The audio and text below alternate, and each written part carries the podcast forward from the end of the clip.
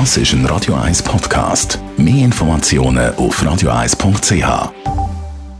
Die Sprechstunde auf Radio 1 präsentiert von Closomat. Wohlbefinden und Lebensqualität mit dem Dusch-WC von der Extraklasse. Natürliches Original, natürlich mit Wasser. Closomat.ch Wer auch ab und zu mit der Bahn oder dem Tram unterwegs ist, für den ist das eigentlich normal, dass die Leute, die auch in diesem Zug hocken, auf ihr Handy schauen, irgendwas lesen oder eben ein Film schauen sind. Dr. Merlin Guggenheim, der Display der Handys, wie beeinflusst der eigentlich unsere Augen?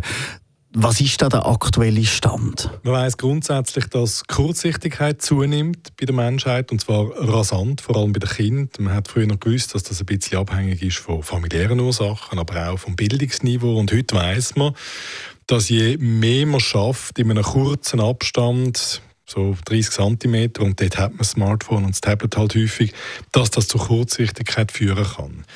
Vielleicht muss man noch ergänzend sagen, dass nicht nur Smartphones und Tablets da die Bösen sind, auch die Kinder in Asien, wo uns der Kurzsichtigkeit viel voraus sind, wo früh getrimmt werden zum Lernen und zum, zum Pauken und wenig voraus sind, haben auch ohne Smartphone nur durchs Bücherwurm sein äh, ein erhöhtes Ausmaß an Augenschädigung. Was spezifisch ist für Tablets und für äh, Smartphones, ist, dass sie blaues Licht ausstrahlen, wo so wie einen Sonnenbrand von der Netzhaut machen, wo langfristig fürchtet man dazu führt, dass wir am Ort vom schärfsten See geschädigt werden.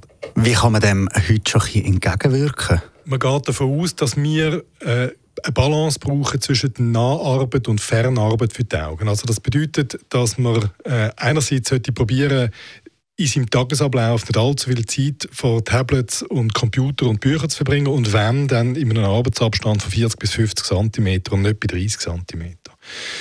Man sollte schauen, vor allem, dass die Kinder häufig vorausgehen und andere Sachen machen, als tatsächlich nur in die, in die Sachen starren.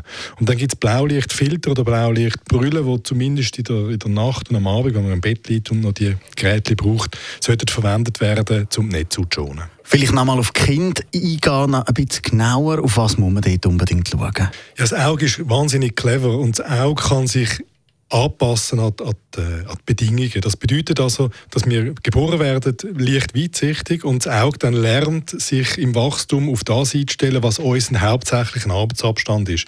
Und wenn der von kleinsten Kindsbein an 30 cm ist mit einem Tablet oder einem iPhone, dann wird man mit einer gewissen Wahrscheinlichkeit einfach kurzsichtig, weil man nicht mehr kann aufs, auf, auf, auf die Ferne adaptieren Und das ist ein wichtiger Grund, wo man schauen sollte, dass die Kinder nicht zu viel an diesen Geräten sind und häufig vorausgehen. Danke vielmals. Dr. Merlin Guggenheim, die nächste Sprechstunde dann wieder am Mittwoch hier auf Radio 1 oder jederzeit unter Radio 1. Das ist ein Radio 1 Podcast. Mehr Informationen auf radio1.ch.